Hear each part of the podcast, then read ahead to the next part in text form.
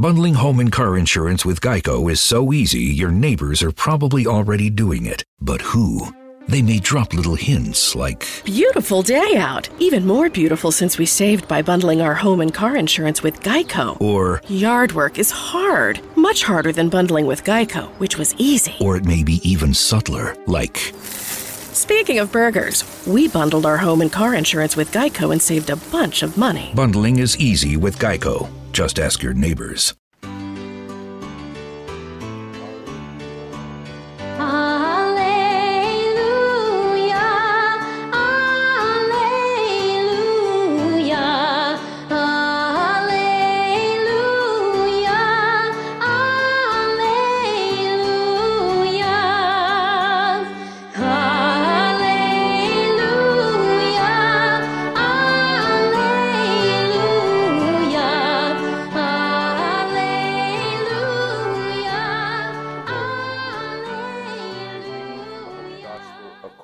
Matthew.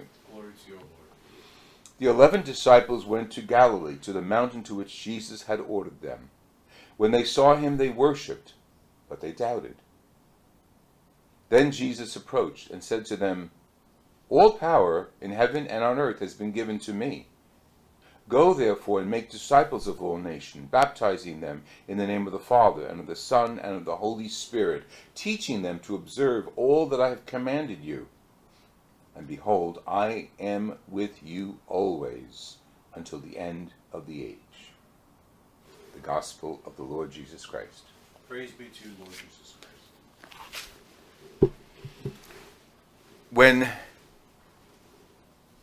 the announcement of the birth of Jesus came to Mary, the messenger told her, You will name him Jesus, Emmanuel, God with us.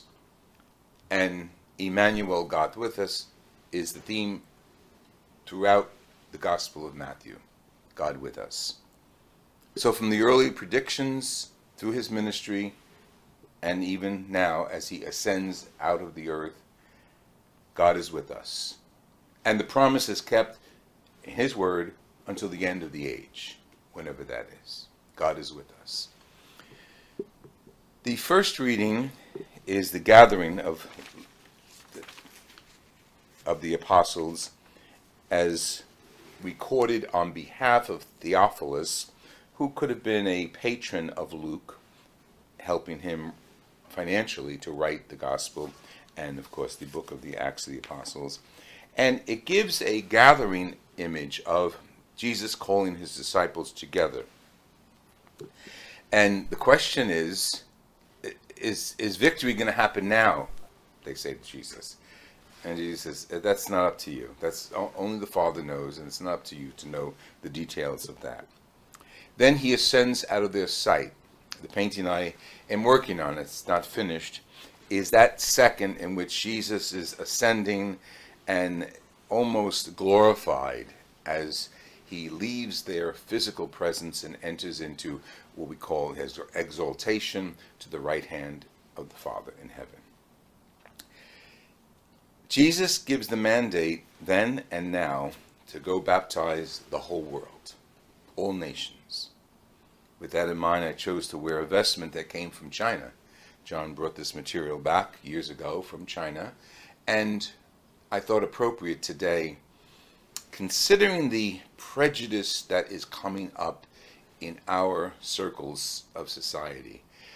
Not only the prejudice toward the Chinese people, which is a mistake, of course, and a sin. Um, some people who erred and made a mistake and created this illness, theoretically, are people who have to deal with it their and their own responsibilities. But to whitewash all of the Chinese people and some comments, I'm not going to eat Chinese food, I'm not going to buy any products from China, is kind of overkill. And it exhibits pre- prejudice. And Jesus tells us, I want you to go baptize all nations. And he doesn't say, and, and skip those who don't believe, or skip those you don't like. He says, go baptize all nations. And our baptism, Christians, sometimes is with the water and the Holy Spirit, but sometimes it's just witness. Witness to our faith, telling people what we believe. We believe that Jesus is the Creator. He came to us and, and gave us His mission of miracles and love and returned to the Father. That's our mission. And as we live that, we're putting in the presence of Jesus all of our intentions. That's why we named some of the prayers. And all the prayers that you send in are prayed for at every Mass here. So the, the universa- universality of the church is very important today. That Christ looks upon all people and gathers all of us as his brothers and sisters, as his disciples, followers, bringing him into the presence of the Father with his own prayers. So we look at, at God's mission to us today, and we hear pockets of prejudice in the world out there. Prejudice against, well, people we don't like or people who rub us the wrong way. Prej- prejudice against religious groups, ethnic groups. And it's, it's such a disgrace. We who are Christians have to epitomize the presence of Christ in the world. That question from the people who were standing, we presume they were angels or messengers of God, next to Jesus as he ascended, and he said to the apostles, What are you looking up to heaven for? And that's the truth. Why look up to heaven? You want to find Christ, look around, right and left. You want to find Christ? Look look at the the, the, the Hasidim. L- Look at look at those that we are prejudiced against. You want to find Christ? Look at Christ in the poor. Look at Christ in the suffering. Look look at Christ in our political figures. Some we agree with, some we don't. It's all right. You have your opinion. But to be prejudiced against them, to be harsh with each other, to be hurtful with each other, is like nailing Christ to the cross again. And that is not a just a mere reference not a mere metaphor, because we're told from Paul's letter to the Ephesians that Christ, the head of the church, has gone. And those who are the rest of his body, us, are to follow him. So we are the body of Christ on earth. I presume it, it, it speaks to all Christians, to baptized Christians. Okay, I'll go with that. Some of us want to say all people, some of us say many people. But, but Christ came for all, that, that's no doubt. And our goal as Christians, baptized Christians, is to be examples of Christ to one another. As we celebrate the ascension of Jesus, it's like, oh, he's gone, and now it's our responsibility to carry the world on in his word and his name. And that's a serious responsibility. That's why, even though our churches have been closed during this period of isolation, we gather here, and many of you have gathered with your parishes through internet, and many of you have said your own prayers at home, uh, with or without access to a mass. We're carrying on. You and I are the presence of Christ on earth. You and I are the body of Christ. The head is there in heaven, exalted, and he's looking down at us. And that's a kind of a spiritual thing. Maybe it's good that the painting is not yet finished because it, it certainly captures the process of the resurrection and ascension of Jesus, the process of his ascending into the presence of the Father, the process of his exaltation at the right hand of the Father, head of everything. That's why the letter of Paul to the Ephesians so he's the talks about he's head of everything above the principles and the dominions and principalities and powers whatever you think is powerful whatever you think is controlling Jesus Christ is ahead of all those. And he's more important than all of those. Whether it's a political affiliation a nation a person Christ is the head of all things. Now Let's put that in perspective. As faithful people who believe in Christ's presence, it's up to us to keep proclaiming that to all people, proclaiming the mission to all people. Through our actions, our attitudes, and our words, and our prayer. It's not a coincidence that Christ left us, but left us in charge. In a few days, we'll celebrate the feast of the great gift of Jesus, the Holy Spirit, coming upon us, enlightening us 2,000 years ago and understanding as much as we could understand it the mystery of Christ. And that mystery is still with us and still unfolding in us. As we pray for one another, the healthcare providers, for those who are ill, for those who have died, for members of our families and friends, as we pray for one another, we are living the message of Christ, the body of Christ. We are unfolding the mystery of the Holy Spirit. It's odd to think that you and I have that power to unite our prayers to the Holy Spirit and to bring that message of uniting our prayers to each other.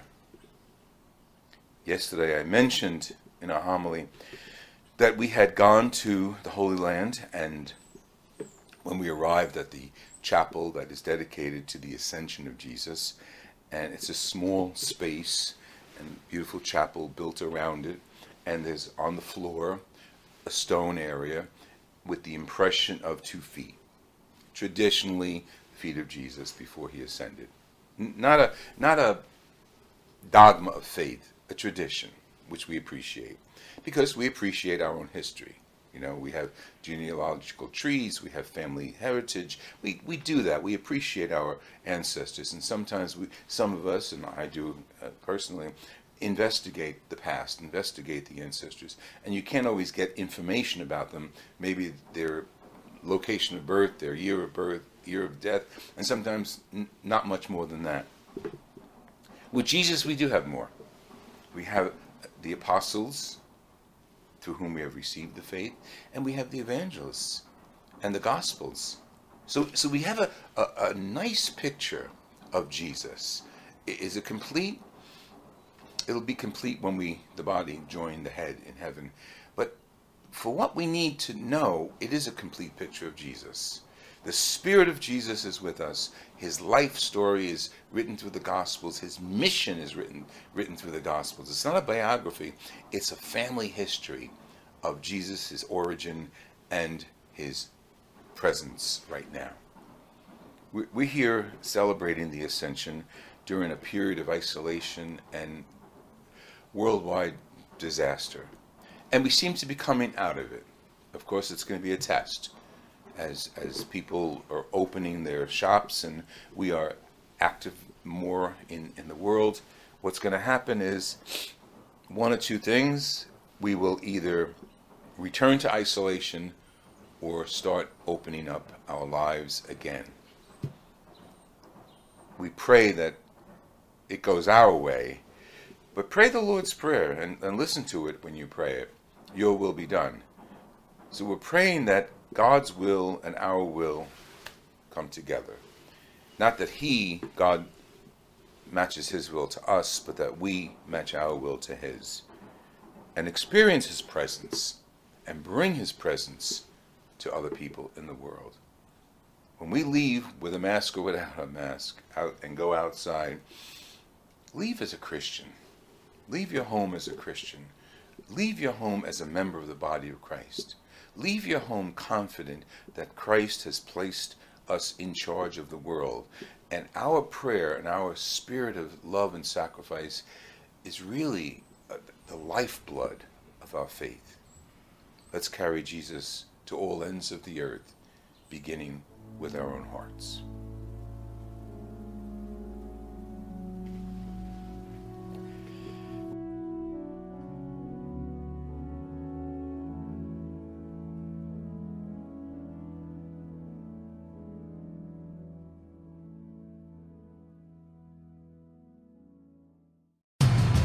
Your favorite things feel made for you.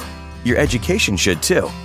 University of Maryland Global Campus, formerly University of Maryland University College, was made to serve the military and working adults like you.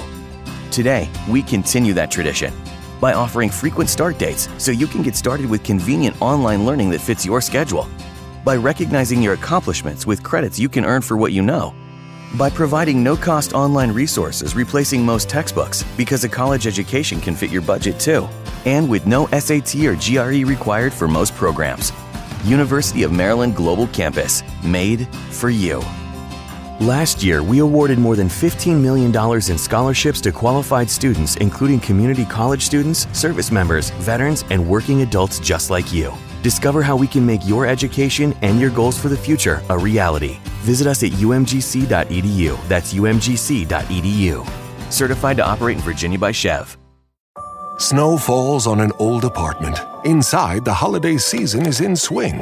On the first floor, cokes are poured and stories shared among friends. Someone grab me a Coke? Three flights up, one generation passes down the family recipe to the next. So good. Inside every home, there's magic. Coca Cola, real magic. Enjoy the real magic of the season with close friends, family, and refreshing Coca Cola paired with all your holiday meals.